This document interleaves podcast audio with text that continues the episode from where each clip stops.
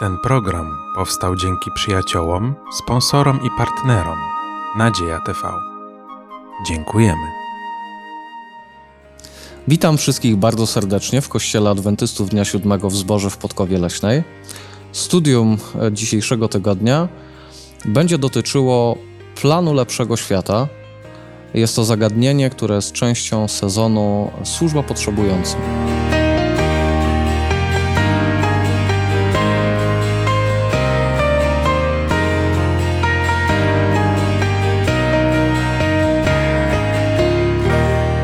Dzisiejszym studium e, będą brać udział e, Daniel, Jacek i Szymon, a ja mam na imię Jarosław.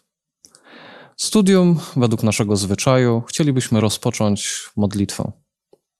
Nasz Boże, chcemy Tobie bardzo podziękować za to, że możemy studiować Twoje słowo, że możemy w nim znajdować wiele cennych wskazówek i rad, jak żyć, jak postępować, aby poprawić jakość naszego życia, aby żyło nam się lepiej, wygodniej, zdrowiej, pożyteczniej. I dzisiaj, Panie, prosimy szczególnie o Twoją mądrość, abyś nas obdarzył darem Ducha Świętego, byśmy mogli zrozumieć to, co będziemy studiować. A wszystko ku Twojej chwale. Daj nam zrozumieć to. Przez Pana Jezusa prosimy i dziękujemy. Amen. Amen. Amen. Moi drodzy, będziemy dzisiaj studiowali na temat planu lepszego świata, ale to tak może brzmieć troszkę dziwnie, tak na trochę górnolotnie. Co to znaczy lepszy świat? To, to, to co? To, to ten świat, na którym obecnie żyjemy, jest aż tak zły, że potrzebujemy czegoś lepszego? Proszę, Jacku. Od dawien dawna ludzie rozważali tą sytuację. W filozofii powstały nawet takie utopijne światy, światy idealne, do których ludzie dążyli.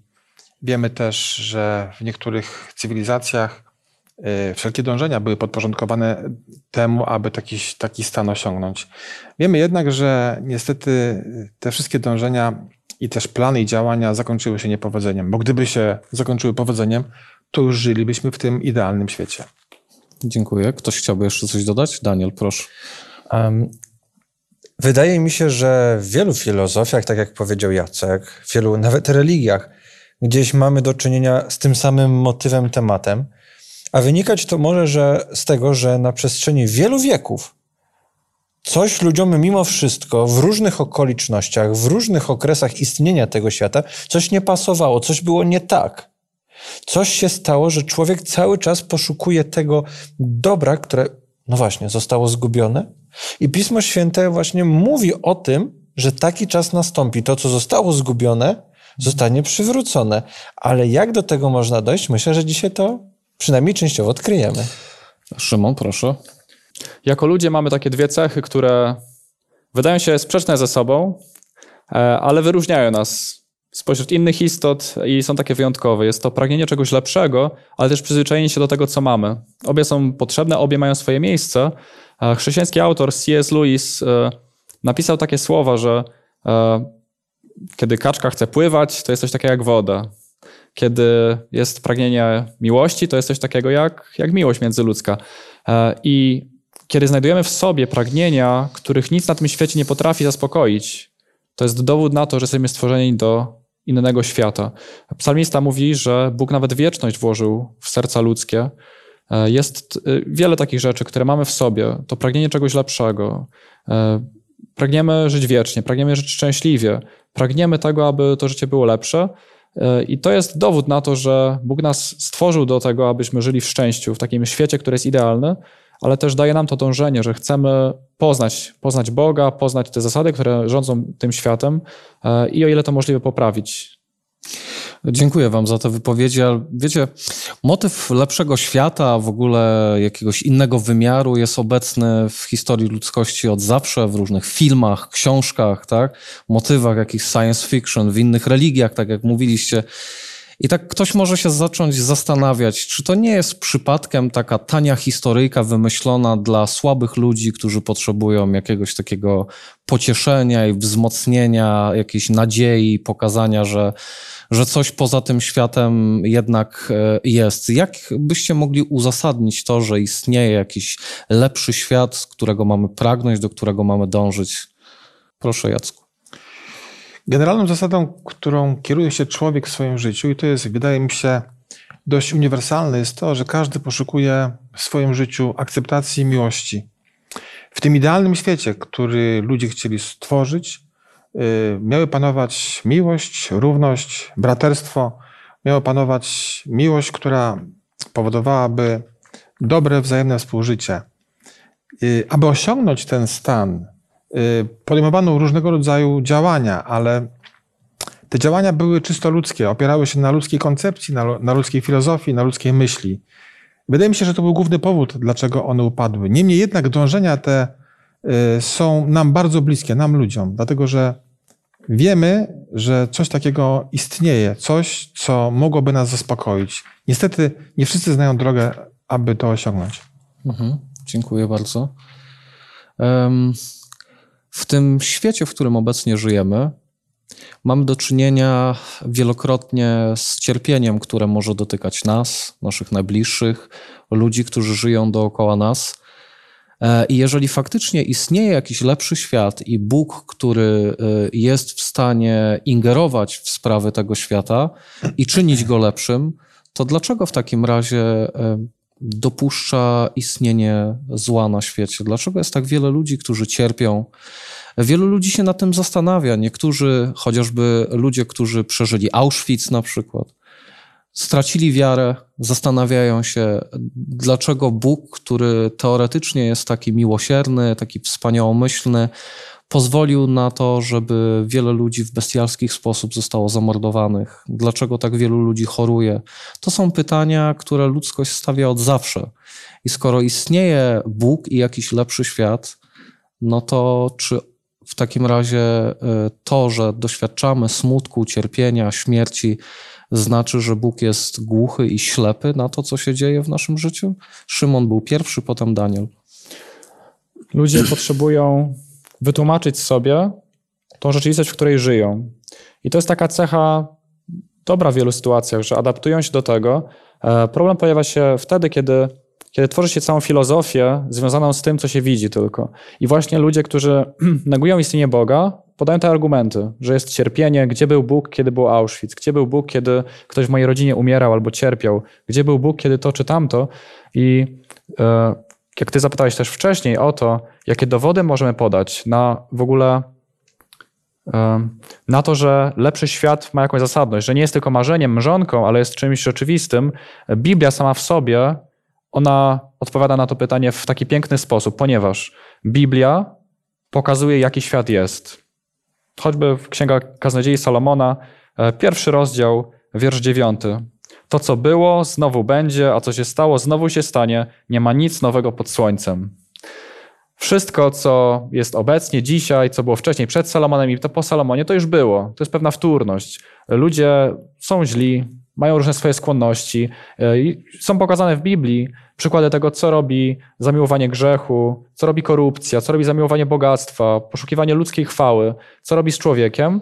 I Biblia nie jest taką księgą czy księgami, w której e, są tylko pokazane jakieś marzenia, idee, tylko Biblia zaczyna się na naszym poziomie, pokazuje, jaki świat jest i pokazuje wtedy Boży ideał i pokazuje, co ten ideał, ten, e, te zasady rządzące lepszym światem, co one zrobią, kiedy zostaną wprowadzone w życie. I wtedy człowiek, który czyta to słowo, widzi po prostu, co w, mm, w, życiu bohaterów biblijnych i innych osób, które są wymienione, co zrobiły, jakieś skłonności, widzi te efekty, takie na miarę Auschwitz, na miarę e, różnych e, wojen, konfliktów, osobistych tragedii i zbiorowych tragedii narodów. I Pan Bóg pokazuje w tym swoje zasady, które rządzą Jego światem, i pokazuje też przykłady ludzi, którzy wprowadzili te zasady w życie, pokazuje ich szczęście, pokazuje ich e, osiągnięcia. I Biblia zajmuje się tym, jaki świat jest, i w ten sposób daje nam wspaniałą lekcję tego, jak powinno być. Nie tylko pokazując ten standard, ale też pokazując właśnie te wszystkie rzeczy, z którymi i my się zmagamy, tak jak to Salomon napisał. Nie ma nic nowego. E, tutaj w Biblii możemy znaleźć odpowiedzi na wiele naszych własnych pytań, wątpliwości, do naszych własnych walk, do naszych własnych smutków. E, I przez to, że Biblia jest taka bardzo ludzka, a z drugiej strony pokazuje ten boski ideał, możemy się odnaleźć w tych słowach i zastosować to wszystko w naszym życiu i dążyć do tego lepszego świata. Amen. Dziękuję Ci za tą wypowiedź. Daniel, chciałbyś coś dodać? Tak. Wydaje mi się, że temat ten możemy sprowadzić do kwestii tak zwanej wolnej woli, wolności wyboru. Jak znamy Pismo Święte, nie zawsze ludzie korzystali, nawet do dzisiaj nie zawsze korzystamy z tego daru, który otrzymaliśmy właściwie. Stąd też dotyka nas wiele nieszczęść. Czy to oznacza, że za każdym razem, kiedy nadużywamy mm, darów, które mamy od Boga, Stwórca będzie reagował i łapał nas za rękę, nie pozwalając nam zrobić tego czy tamtego? No wydaje się, że wtedy byłoby to paradoksalnie zaprzeczeniem tej wolnej woli. I stąd Pan Bóg pozwala nam żyć w wolności, czyli robić nam co chcemy, choć nie takie są Jego standardy. I dzieją się różne rzeczy, które nie powinny się dziać. Mhm. I stąd też, jak znamy historię już w Edenie, to od razu, gdy tylko zaistniały pierwsze przejawy nadużycia wolnej woli, Pan powiedział, że będzie lepszy świat. On mhm. zaczął już przedstawiać te plany, które już ma, żeby nas ratować, bo nie jest Jego zamysłem, żebyśmy my cierpieli. Zdecydowanie tak. I e, jeżeli pozwolisz, chciałbym jeszcze dopowiedzieć tutaj do tego, co, co przed chwilką e, powiedziałeś, że Pan Bóg od samego początku stworzył idealny świat, gdzie wszystko było bardzo dobre. Jego dążeniem od samego początku było to, żeby człowiek nigdy nie poznał cierpienia, zła, smutku. E, I wspaniałą wiadomością jest to, że chociaż to wszystko popsuliśmy na spółkę z diabłem, to Pan Bóg nie zrezygnował ze swojej wizji, ze swojego planu, który chciałby zrealizować. On pragnie odtworzyć ten cudowny świat, pragnie odtworzyć w nas też tą naturę, którą zaszczepił nam od samego początku, zanim człowiek popadł w grzech. I jest to na pewno coś, e, za czym powinniśmy tęsknić, coś, czego powinniśmy pragnąć w swoim życiu i co jak najbardziej jest możliwe, bo u Boga wszystko jest możliwe. Pan Bóg powiedział w Piśmie Świętym, kiedy przedstawiał właśnie temat związany z powtórnym przyjściem Jezusa, z odnowieniem ziemi, całego tego e, stanu, w którym obecnie ludzkość się znajduje, e, potwierdził, mówiąc, że te słowa są pewne i prawdziwe. Skoro sam Bóg to mówi i zapewnia o tym, że tak się stanie, to możemy temu całym sercem zaufać. No dobrze, ale Fajnie by było, gdybyśmy teraz przeczytali kilka fragmentów, które pomogą nam pogłębić ten temat. E, prosiłbym bardzo, żebyśmy odczytali kilka tekstów. Szymonie, jakbyś mógł e, Księgę Wyjścia, trzeci rozdział, werset siódmy. Jacka bym prosił o Psalm 34, werset 16, a Daniela bym prosił o Księgę Izajasza, 59 rozdział i wersety pierwszy i drugi. Rzekł jeszcze Pan: Napatrzyłem się na niedolę ludu mojego w Egipcie i słyszałem krzyk ich z powodu naganiaczy jego. Znam cierpienia jego. Mhm, dziękuję. Teraz Jacku, jakbym mógł Cię prosić. Z Biblii ekumenicznej y, oczy Pana zwrócone są ku sprawiedliwym, a jego uszy otwarte na ich wołanie. I Daniel? Oto ręka Pana nie jest tak krótka, aby nie mogła pomóc, a jego ucho nie jest tak przytępione, aby nie słyszeć. Lecz wasze winy są tym, co was odłączyły od waszego Boga, a wasze grzechy zasłoniły przed wami Jego oblicze tak, że nie słyszy. Dziękuję Wam bardzo za odczytanie tych fragmentów. Więc widzimy, że każdy z nich mówi o tym, że Pan Bóg jednak widzi i słyszy to, co się dzieje w życiu Jego dzieci. Że nie jest e, Bogiem, który jest obojętny, albo tak jak e, na przykład zwolennicy deizmu głoszą, tak, że Pan Bóg stworzył ten świat, ale potem odwrócił się do niego plecami i go kompletnie nie interesuje, co się dzieje. On się interesuje, on jest zaangażowany. I teraz tutaj mam takie pytanie: jak e, fakt, że Pan Bóg jest Bogiem widzącym, słyszącym, interesującym się naszym życiem, powinien wpływać na nas i na nasz sposób postrzegania Pana Boga? Czy, czy powinno to wnosić coś pozytywnego w nasze życie? Czy, czy powinno pomóc nam to jakoś inaczej e, spojrzeć, czy zrozumieć pewne kwestie? E, Szymon był pierwszy, potem Jacek. To zmienia nasze całe patrzenie na Boże działanie w, na kartach Słowa Bożego i potem oczywiście też nas, w naszym życiu. E, bardzo łatwo jest zobaczyć, zwłaszcza na Stary Testament, i zobaczyć Boga, który ma krew na rękach, Boga, który sądzi, Boga, który zabija. E, Pamiętam ten przełom w moim życiu, właśnie e, co do tego zagadnienia, co teraz poruszyłeś. Kiedy ja patrzyłem na historię potopu, kiedy Bóg e, zniszczył cały świat i przetrwał tylko osiem osób, zobaczyłem na ten werset z innej strony. Że Bóg w ten sposób ocalił osiem osób, ocalił ludzkość. Od początku, kiedy Pan Bóg wyprowadził z idealnego świata, kiedy ten świat został zniszczony przez grzech, który wprowadziliśmy do naszego życia, to jego marzeniem, jego planem, jego ambicją było to, aby przywrócić to, co było na początku. I ten plan był taki karkołomny, to było coś bardzo trudnego.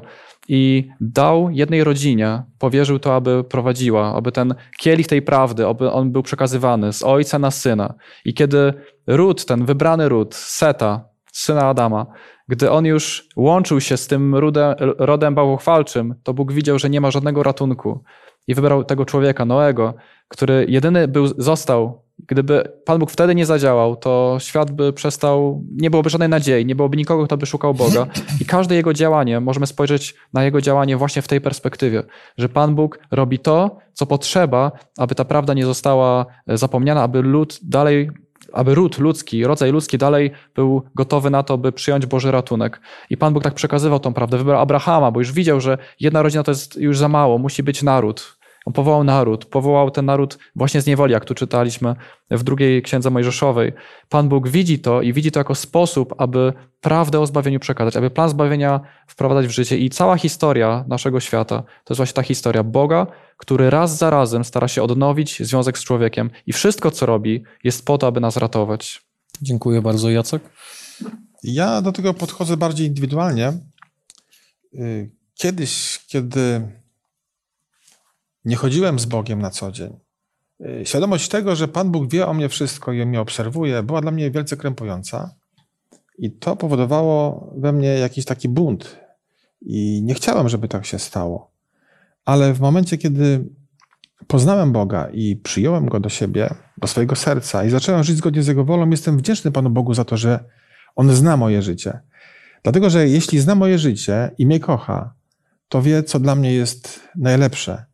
I w Jego prowadzeniu. Zwróć uwagę, jeszcze raz może przeczytam ten fragment z Księgi Psalmów, który czytałem, 34 psalm, 16 werset. Oczy Pana zwrócone są ku sprawiedliwym, a Jego uszy otwarte na ich wołanie. Jest tu wyraźnie wskazane, że Pan interesuje się ludźmi sprawiedliwymi, czyli tymi, którzy z Nim chodzą, którzy starają się utrzymać z Nim więź i żyć w posłuszeństwie Jego przykazaniom. Ta świadomość tego, że nie jesteśmy sami, ale jesteśmy kochani, a On jest nami zainteresowany, jest bardzo ważna, nie tylko w czasie takich codziennych naszych czynności życiowych, ale szczególnie wtedy, kiedy przeżywamy kryzys, trudne chwile. Wiemy, że nie jesteśmy sami. On jest zawsze z nami. To jest bardzo pocieszająca e, wizja. Wierzę, że tak się właśnie dzieje. Tylko pozwól, Jacku, że przyczepię się tutaj jednego słowa, e, ponieważ powiedziałeś, że Pan Bóg interesuje się ludźmi sprawiedliwymi. E, To by oznaczało, że ludzie, którzy nie są sprawiedliwi, nie są obiektem zainteresowania Pana Boga. Czy to jest słuszny wniosek, który wyciągnąłem z Twojej wypowiedzi? Chodziło mi, jeśli mogę kontynuować, chodziło mi o to, że zgodnie z tym, co napisane jest w psalmie, oczy Pana zwrócone są ku sprawiedliwym. Oczywiście Pan walczy i stara się, aby wszyscy ludzie mogli Go odnaleźć i zabiega o to. Natomiast tutaj w tym kontekście, co powiedziałem, chodziło mi o to, że jeśli chodzę z Panem, to mogę liczyć na Jego pomoc, niezależnie od tego, co by się nie działo. Ale oczywiście podkreślam to bardzo, bardzo mocno i dziękuję Ci za tę uwagę, że Pan zainteresowany jest wszystkimi ludźmi, wszystkimi tymi, którzy nie chodzą z Nim, także ich kocha i także ich miłuje i także za nich oddał swoje życie. Dziękuję Ci bardzo za doprecyzowanie wypowiedzi. E, Danielu, widzę, że się długo zgłaszasz już, więc proszę. Bardzo mi się podoba ta myśl, którą możemy wyciągnąć na podstawie tych trzech fragmentów, że Pan Bóg jest żywo zainteresowany tym, co dzieje się w ludzkim życiu. I kiedy mówimy o planie lepszego świata dzisiaj, to wydaje mi się, że ten plan od tego właśnie się zaczyna. Żeby człowiek zwrócił się w końcu do tego Boga, który cały czas nieustannie go szuka i próbuje go, oczywiście z dobrej woli, złapać za rękę i poprowadzić drogą, której nie zna.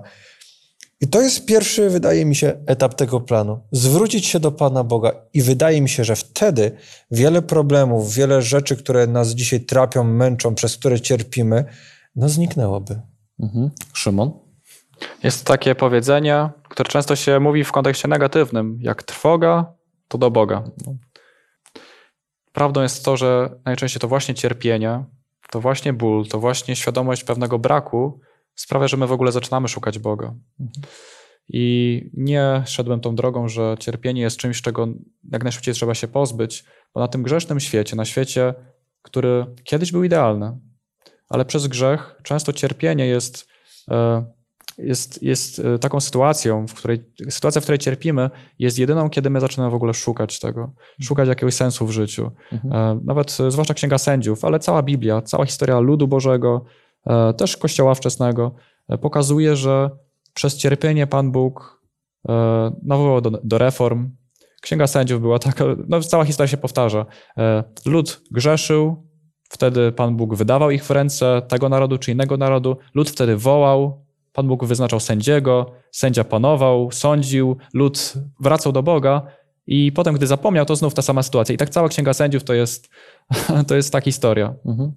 I w naszym życiu też tak jest często, że kiedy my cierpimy, to wtedy y, możemy to uznać za pewną łaskę, za pewną e, sposobność do tego, by Boga szukać i żeby Go znaleźć. I e, cieszę się z tego, że Pan Bóg tak nas kocha, że pozwala na to, aby nasze życie czasem się posypało, nasze plany, nasza może kariera czasem, żebyśmy mieli jakieś rozczarowanie, bo to wszystko jest jedną z okazji, a dla wielu ludzi jedną z jedynych okazji w życiu, kiedy w ogóle wtedy pomyślą, może jest Bóg, może coś sobie przypomną, e, bo Pan Bóg e, patrzy na nasze dobro, jest takim dobrym ojcem, dobrym ojcem, który wprowadza pewną dyscyplinę, albo czasem pozwala nam przewrócić się, żebyśmy wtedy zobaczyli, że go potrzebujemy i żebyśmy już potem nie chcieli go puszczać z ręki. To jest dokładnie to, o czym pisał prorok Izajasz we fragmencie, który czytał Daniel, że czasami cierpienia są spowodowane tym, że nie uświadamiamy sobie naszych grzechów, albo jeszcze gorzej, oszukujemy samych siebie i świadomie tkwimy w grzechu, ale myślimy, że, że tak można, że to jeszcze, jeszcze nie zaszło za daleko, tak? Natomiast Pismo Święte mówi, że w, w momencie, w którym Pan Bóg milczy, czasami jest to właśnie spowodowane naszymi niewłaściwymi wyborami, co nie oznacza, że On nie słyszy i nie jest w stanie dopomóc. Tylko my sobie musimy uświadomić, że, że Go potrzebujemy. Bo jeżeli człowiek jest samowystarczalny, jeżeli myśli, że sobie poradzi w życiu ze wszystkim sam, po co tak naprawdę Pan Bóg mu jest potrzebny? Nie? Dopiero w naszej słabości objawia się Boża moc. Pozwólcie na kolejne fragmenty, które chciałbym poprosić, abyśmy odczytali. E, poprosiłbym Jacka o list do Rzymian, siódmy rozdział i tam werset siódmy. E, Daniela, list Jakuba, czwarty rozdział i tam werset siedemnasty. A ja przeczytam list do Rzymian, trzynasty rozdział, wersety od 8 do 10. I po odczytaniu tych tekstów chciałbym zadać pytanie. List do Rzymian, siódmy rozdział, siódmy werset. Cóż więc powiemy, czy prawo jest grzechem? To niemożliwe. Nie poznałbym jednak grzechu, gdyby nie prawo. Nie wiedziałbym też, co to porządliwość. Gdyby prawo nie mówiło, nie będziesz pożądał. Dziękuję, Daniel. Kto więc umie dobrze czynić, a nie czyni, dopuszcza się grzechu. Dziękuję. Jeszcze pozostał list do Rzymian 13, 8 do 10. Pozwólcie, że odczytam. Nikomu nic winni nie bądźcie prócz miłości wzajemnej. Kto bowiem miłuje bliźniego, zakon wypełnił. Przykazania bowiem nie cudzołóż, nie zabijaj, nie kradnij, nie pożądaj i wszelkie inne w tym słowie się streszczają. Miłuj bliźniego swego jak siebie samego. Miłość bliźniemu złego nie wyrządza. Wypełnieniem więc zakonu jest miłość. Moglibyśmy na pewno przytoczyć o wiele więcej fragmentów, ale już te trzy dają jakiś wgląd e, w tą kwestię, którą chciałbym, abyśmy teraz króciutko przeanalizowali, a mianowicie jaką rolę pełni dekalog w kształtowaniu lepszego świata. Tutaj troszeczkę na temat e, tego było powiedziane w tych fragmentach, które przeczytaliśmy. Jak, jak dekalog pomaga kształtować ten lepszy świat, o którym dzisiaj studujemy? Proszę, Daniel. Wiemy, że dekalog w opinii Pana Boga jest dobrym. To jest dobro, które ma nam służyć, które ma nas chronić. Tak więc, kiedy patrzymy na dekalog z perspektywy fragmentu z listu Jakuba z czwartego rozdziału 17 wersetu, widzimy, że ten, kto nie czyni dobrze, dopuszcza się grzechu, a zatem niepostępowanie zgodnie z dekalogiem jest grzechem. Kiedy mm, myślimy znowu o tym planie lepszego świata, wydaje mi się, że w tym lepszym świecie nie chcielibyśmy, aby był tam obecny grzech, który dzisiaj sprawia, że płaczemy, że cierpimy, że tracimy bliskich, że dzieją się różne straszne rzeczy. Tak więc dekalog, jeśli mówimy o lepszym świecie, jest tym drugim krokiem. Jak pierwszym krokiem mówiłem, było to skierowanie się do Pana Boga, tak drugim właśnie będzie to postępowanie zgodnie z tymi lepszymi zasadami, które są od Niego, a nie od nas. Mhm. E, I co jest ciekawe, dekalog jest nazwany prawem miłości, prawda? Więc e, to nie jest tak, że jest tylko zbiorem suchych nakazów, zakazów, tego nie rób, na to nie patrz, o tym nie myśl, e, ale ma drugie dno. Jeżeli kochamy Pana Boga, będziemy chcieli Mu być posłuszni. Po prostu. I w tym momencie posłuszeństwo nie jest e, jakimś balastem, nie jest trudnym do udźwignięcia brzemieniem, ale jest po prostu czymś, co czynimy w sposób naturalny. Jeżeli kogoś kochamy, to sprawianie mu przyjemności nie jest przykrym obowiązkiem. Sprawia nam to niesamowitą radość. Więc jeżeli kochamy Pana Boga, to bycie mu posłusznym też nie powinno być żadnym problemem, tylko po pierwsze sprawiać nam radość, a po drugie przyczyniać się do naszego osobistego wzrostu i rozwoju duchowego. Szymon. Dekalog jest napisany palcem Boga. To jest prawo, które rządzi niebem. To jest prawo czyste, święte, doskonałe ale ma też pewną rolę, jeśli chodzi o nasze życie. Taką bardzo wspaniałą, bo kiedy dekalog został ogłoszony na górze Synaj, to lud zareagował słowami: To wszystko będziemy przestrzegać. Mhm. I tu się objawia prawdziwa ta rola zakonu na grzesznej ziemi, która, e, którą Pan Bóg chce podźwignąć, nas jako ludzi, z tej grzesznej do, do tego lepszego świata chce nas przygotować. I właśnie w siódmym rozdziale listu do Rzymian kiedy Paweł pisze o zakonie, o prawie Bożym, to kończy ten wywód o prawie, w stosunku prawa do, do łaski, takim oto okrzykiem. Siódmy rozdział, wiersz 24. Nędzny ja człowiek, któż mnie wybawi z tego ciała śmierci? Ta rola zakonu tu się objawia, rola prawa Bożego. Prawo, które kiedy zostało dane, to, to i my tak w swoim życiu też widzimy to prawo, tak, będziemy to przestrzegać, ale rolą tego prawa jest to, aby nam pokazać, że my nie potrafimy. Kiedy my wydajemy taki okrzyk, jak Paweł tutaj e, w swoim liście napisał, Neznia człowiek, któż mnie wybawi? Jak ja mogę sprostać? Widzę w sobie, że chcę czynić dobrze, trzyma się mnie złe. I wtedy rola zakonu, ta najważniejsza rola zakonu się objawia.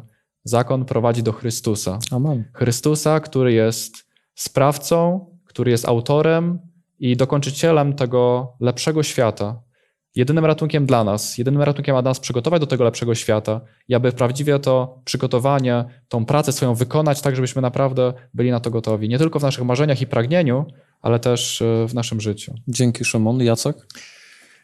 Chciałbym tylko jeszcze podzielić się taką refleksją, dlatego że na tle prawa dochodzi do wielu nieporozumień. Nawet wśród ludzi wierzących y, istnieją pewne nieporozumienia polegające na tym, że ludzie są przekonani, że przestrzegając prawo, mogą liczyć na zbawienie, na jakieś specjalne potraktowanie przez Pana Boga w ramach jakby zasługi za to, że starają się żyć jak najbardziej sprawiedliwie, zgodnie z literą prawa. Natomiast to, co przeczytaliśmy w 13 rozdziale i w wersecie 10 listu do Rzymian, coś, co jest tutaj według mnie bardzo ważne, to jest to, co czytamy? Miłość jest więc wypełnieniem prawa. A więc nie można przestrzegać prawa i zasłużyć sobie na życie wieczne, ale jeśli w naszych sercach panuje miłość, to przestrzegania, przestrzeganie prawa będzie tego owocem. I wtedy człowiek w sposób spontaniczny to prawo przestrzega, dlatego że po prostu kocha. Sednem jest miłość. Powiedziałbym nawet więcej, że na podstawie dekalogu uczymy się kochać. Bo Pan Bóg nam pokazuje, co mamy robić, żeby tą miłość bliźniemu okazywać, prawda? I Panu Bogu również. Daniel, coś chciałeś jeszcze powiedzieć? Tak, dwie rzeczy. W sumie bardzo podobne do tego, co powiedział Jacek. W liście do Jakuba czytamy w drugim rozdziale i w wersecie 17 taką puentę. Tak i wiara, jeżeli nie ma uczynków, martwa jest sama w sobie. Jeżeli wierzymy w to, że nastanie czas lepszego świata, światu, świata, Świata. E, lepszego świata, e, to nie wyobrażam sobie, żebym ja już teraz nie zaczął postępować zgodnie z zasadami tego, na co czekam, bo zgodnie z myślą Jakubową, no martwe są moje wierzenia czy pragnienia, e, o których teraz mówię. A druga rzecz jest taka, że wydaje mi się, iż na podstawie tego, co zostało powiedziane oczywiście, że to, iż człowiek przestrzega Bożych standardów w perspektywie lepszego świata, to to, że po prostu tego Boga kocha i chce iść za nim. Nie po to, żeby zostać zbawionym, ale dlatego, że rzeczywiście się uznaje tego Boga za kogoś wartościowego w swoim życiu. Więc idę jego drogą, idę jego wskazówkami, trzymam się tego i tyle. Znaczy, wiecie co, to co mówicie jest wspaniałe, naprawdę, godne pochwały, podpisuję się pod tym rękami i nogami. Aczkolwiek e, muszę wam powiedzieć, że stoi to w rażącej sprzeczności z tym, e, co dzisiaj praktycznie większość chrześcijańskiego świata sobą prezentuje. E, Dlatego, że o dekalogu jest e, mówione, że on tak naprawdę już nas nie obowiązuje, dlatego że Chrystus w momencie swojej śmierci przybił go do krzyża. I tak naprawdę, jeżeli dzisiaj ktoś mówi na temat prawa, to jest nieodrodzonym chrześcijaninem. To jest człowiekiem o zawężonych horyzontach myślowych, który cały czas tkwi w zakonie, w czasie gdy Chrystus przecież wyzwolił nas od zakonu. Mało tego, są nawet ludzie, którzy chcieli pokazać swój autorytet ponad Bogiem i ponad Jego prawem i ośmielili się je zmienić. Więc e, jak tutaj podejść do tej kwestii? No bo to jest y, trudne, prawda? My tutaj mówimy, że to prawo jest potrzebne, Pismo Święte to potwierdza, a jednak są ludzie, którzy twierdzą inaczej. No to w tym momencie komu wierzyć? Proszę, Szymon, potem Jacek. No i to jest prawda, że nie jesteśmy pod zakonem, ale jesteśmy pod łaską. Tylko co się za tym kryje? Ja bym zadał pytanie, bo jestem bardzo ciekawy, jak można być wolnym od zakonu, to wtedy w czym się jest wtedy? Jak się wtedy żyje? Według czego? Według łaski, ale łaska, jakby jak to byśmy się przyjrzeli tego, temu w szczegółach, to jakie to życie wygląda? E, Paweł pisze o, e, o tym, dalej w liście też do Rzymian, kiedy rozważa to i pisze takie słowa, które e, wyrywając z kontekstu można stwierdzić, że zakon już nie obowiązuje. Ten zakon był zakonem, który nas miał zabić, tak? Miał nas poprowadzić do Chrystusa, pokazać naszą słabość, pokazać, że nie jesteśmy w stanie przestrzegać tych praw i to była rola zakonu bardzo ważna. I kiedy jesteśmy pod łaską, to zmienia się wszystko. Jakub w pierwszym rozdziale swojego listu, w 25 wierszu, napisał takie słowa: Kto wejrzał w doskonały zakon wolności i trwa w nim, nie jest słuchaczem, który zapomina, lecz wykonawcą, ten będzie błogosławiony w swoim działaniu. E, Bardzo ciekawe stwierdzenie. Paweł, który nazywa ten zakon e, zakonem, który prowadzi do śmierci. Tak? Grzech, aby okazać się grzechem, użył rzeczy dobrej, świętej, doskonałej, aby mnie i każdego innego zabić, aby pokazać nasz, nasz grzech, nasz brak. A tutaj e, Jakub pisze o tym samym prawie, że jest to zakon wolności. I to jest to, co się zmienia w człowieku, kiedy jest przed nawróceniem, a potem po nawróceniu. Przed nawróceniem patrzy na to jako zbiór zakazów, jako coś, co, e, co jest takim ciężarem więzienia, a potem to samo prawo staje się już tym wypływającym- z miłości do Boga i z miłości do bliźniego. To jest to samo prawo, ale nasz stosunek do niego jest już inny. Mhm. Jacek?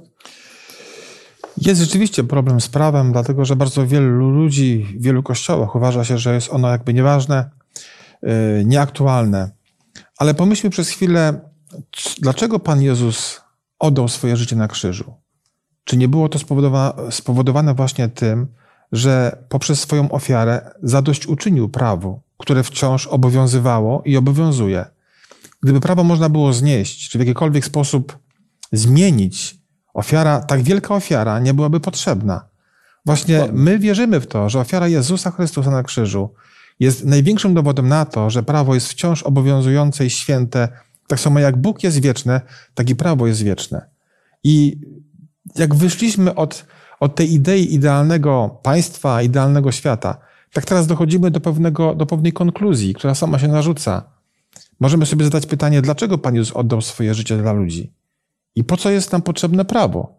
Czy nie są to warunki, które wskazują, czy nie są to drogowskazy, które wskazują właśnie kierunek, jaki powinniśmy obrać, aby być, znaleźć się w tym idealnym świecie? Mhm. Dziękuję, Daniel.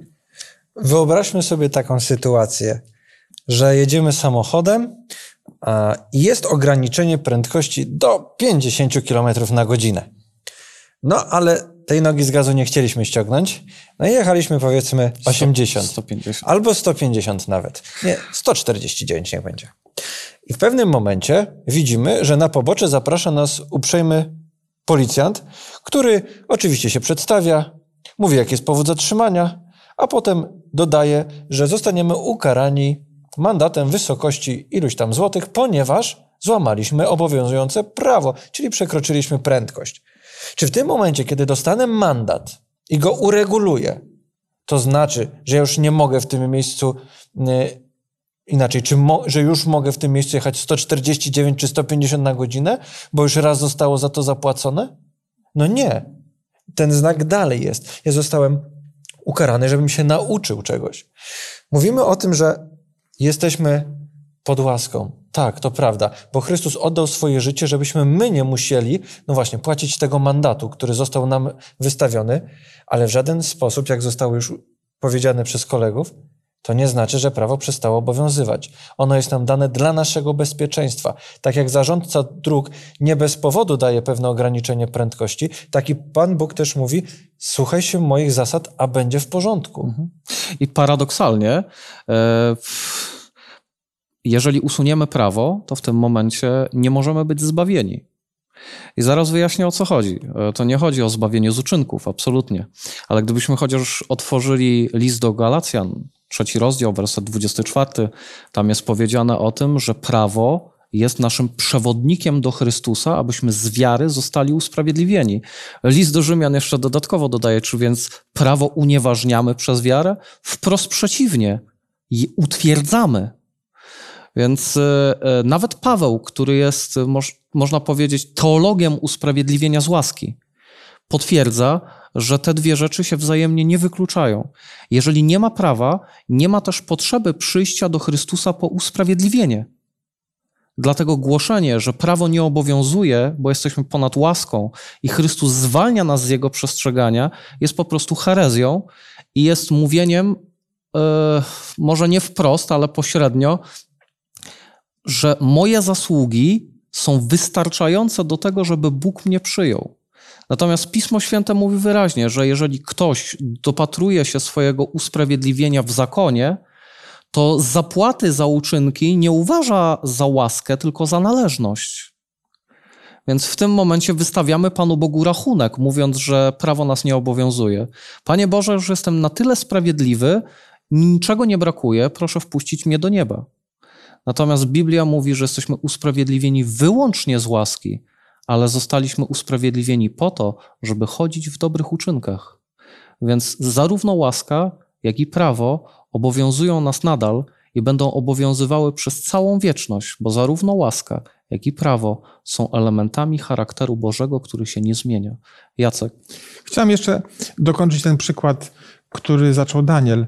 Policjant zatrzymuje nas za, za przekroczenie prędkości i gdyby można było to jakoś porównać do tego, co zrobił Pan Jezus, policjant powinien nam wymierzyć karę i sam tą karę zapłacić, a nas puścić wolno po tym, kiedy my by przyznalibyśmy się do tego, że zawiniliśmy i gdybyśmy go żałowali. Pan Jezus poprzez swoją ofiarę na krzyżu, poprzez to, że On wziął na siebie nasze grzechy i zapłacił karę za nas, wskazał nam właściwy kierunek postępowania, ponieważ kierował się miłością. Miłość jest fundamentem tego idealnego świata, do którego wszyscy dążymy. My mamy to wpisane w swoje serce jako stworzenia Boże. Dlatego też wierzę właśnie w to, że idąc w tym kierunku, jaki wskazuje nam Jezus, na pewno dojdziemy i spotkamy się w tym idealnym świecie, o którym wszyscy marzymy. Dziękuję. Szymon? Chrystus jest sprawcą i dokończycielem wiary. My nie zaczynamy z wiary, a nie kończymy potem na uczynkach, tylko Chrystus z łaski przez naszą wiarę daje nam usprawiedliwienie naszych przeszłych grzechów i proces uświęcenia, proces chodzenia w dobrych uczynkach jest tak samo z łaski przez wiarę. I uwielbienie, które będzie e, zwieńczeniem całego planu zbawienia, kiedy zostaniemy przemienieni przy powtórnym przyjściu Chrystusa, również będzie z łaski przez wiarę. I to wszystko jest dziełem Bożym w nas. Bo ktoś by mógł powiedzieć, że tak, zaczynamy, przyjmujemy Chrystusa, ale potem już o własnych siłach. Nie. Tak jak nie mogliśmy wcześniej, przed nawróceniem, przestrzegać prawa o własnych siłach, tak i po nawróceniu również nie. To jest dzieło Boże w nas i Bóg to chce dokończyć, chce, abyśmy wydawali owoce, abyśmy byli świadectwem dla wszystkich ludzi wokół nas, którzy widząc nasze dobre uczynki, powiedział Pan Jezus, wielbili Ojca naszego, który jest w niebie. Mhm, dziękuję. Dwa jeszcze króciutkie zagadnienia, na które chcielibyśmy zwrócić uwagę w naszym studium, e, ale oczywiście e, wpierw teksty biblijne. Więc chciałbym bardzo prosić e, Ciebie, Szymonie, żebyś przeczytał ponownie z Księgi Wyjścia, ale tym razem 23 rozdział, werset 9.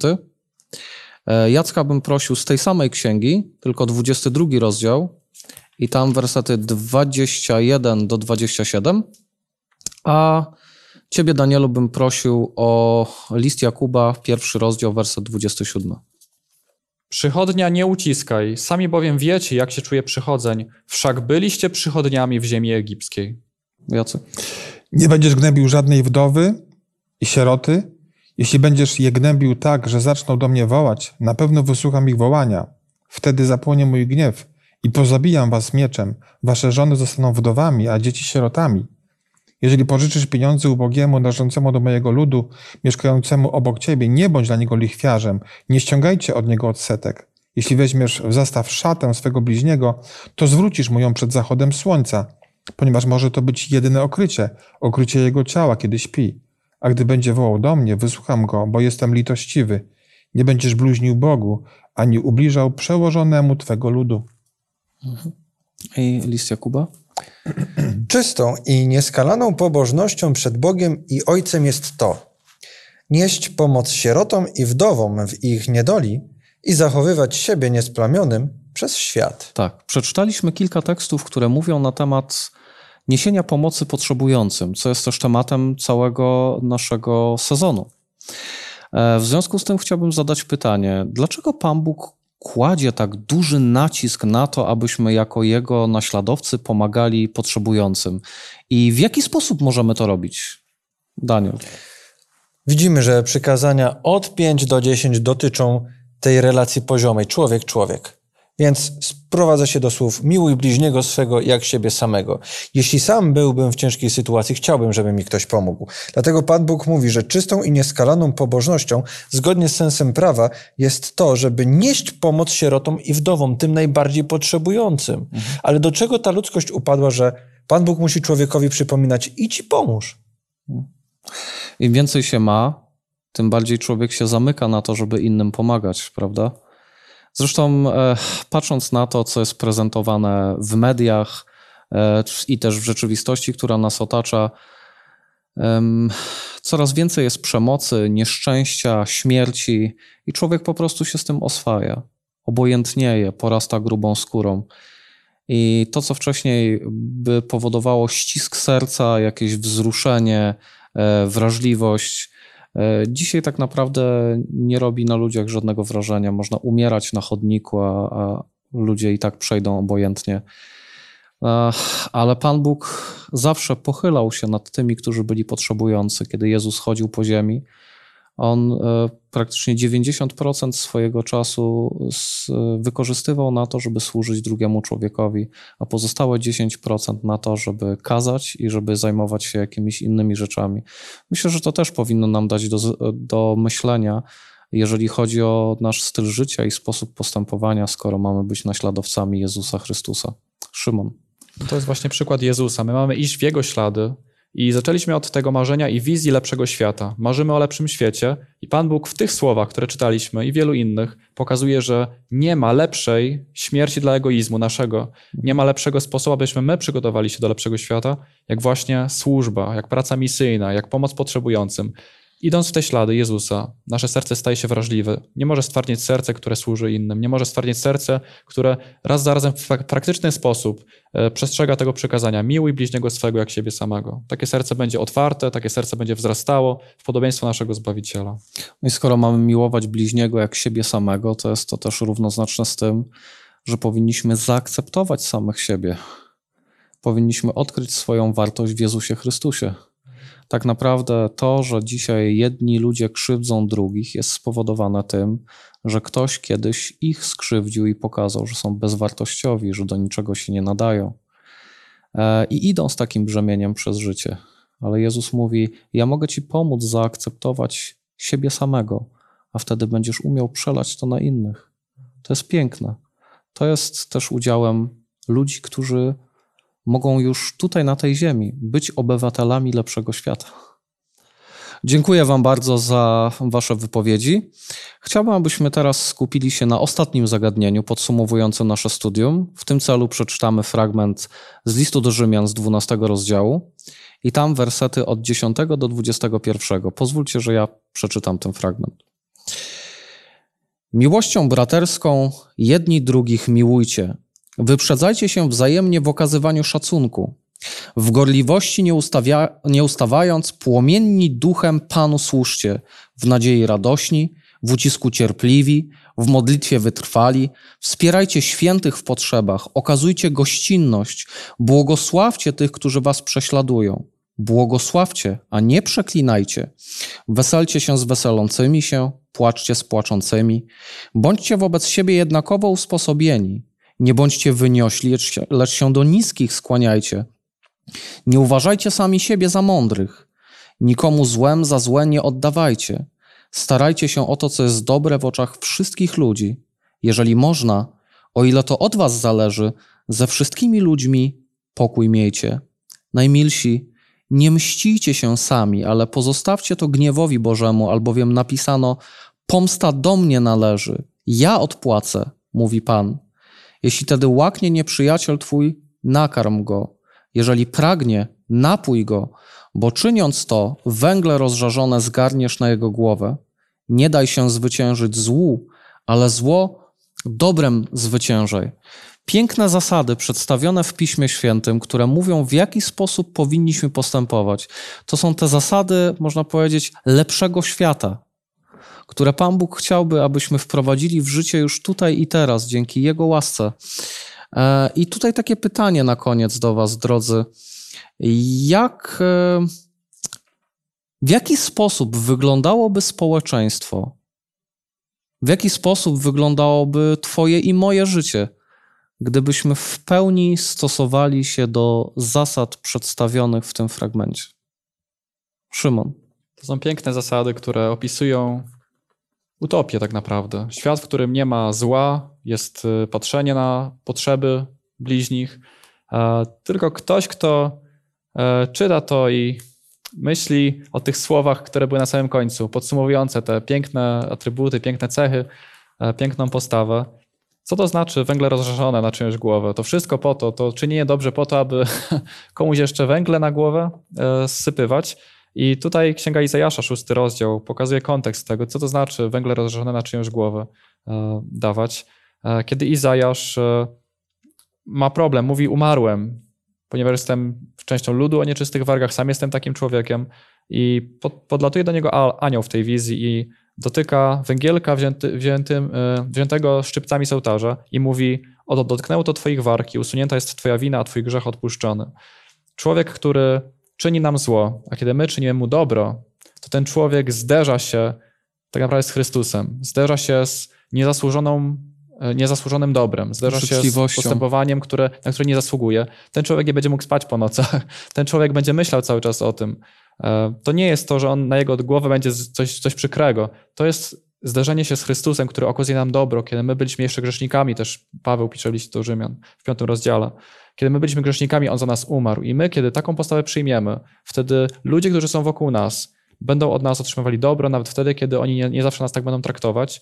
Oni będą myśleć o tym. Oni staną się po, podobnie e, jak i my, będą marzyć o tym lepszym świecie, będą widzieć to też w praktyce. To jest wyzwanie, jakie ma Chrystus do nas dzisiaj, mhm. abyśmy my robili te rzeczy po to, aby inni ludzie widząc nas, mogli pójść w nasze ślady, pójść tak naprawdę w ślady Chrystusa, zobaczyć Chrystusa, który działa w naszym życiu w taki praktyczny sposób, nie tylko w naszych słowach, ale też w naszych czynach.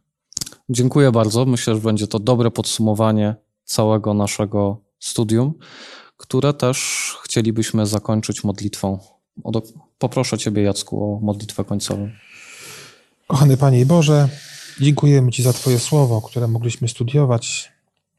Wierzymy, Panie Boże, że nas prowadziłeś i nam błogosławiłeś.